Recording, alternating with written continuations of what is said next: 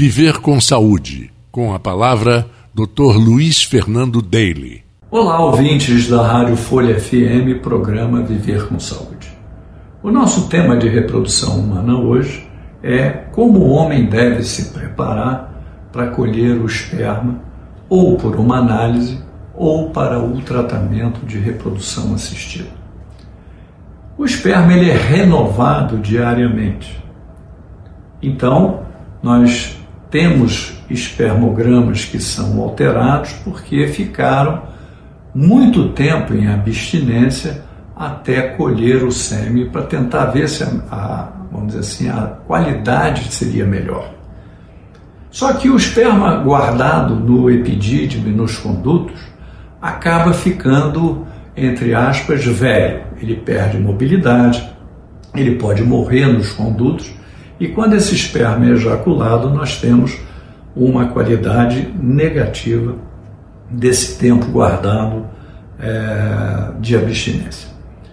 Para um tratamento, nós queremos sempre um sêmen novo, renovado, para que eu tenha espermatozoides mais ativos.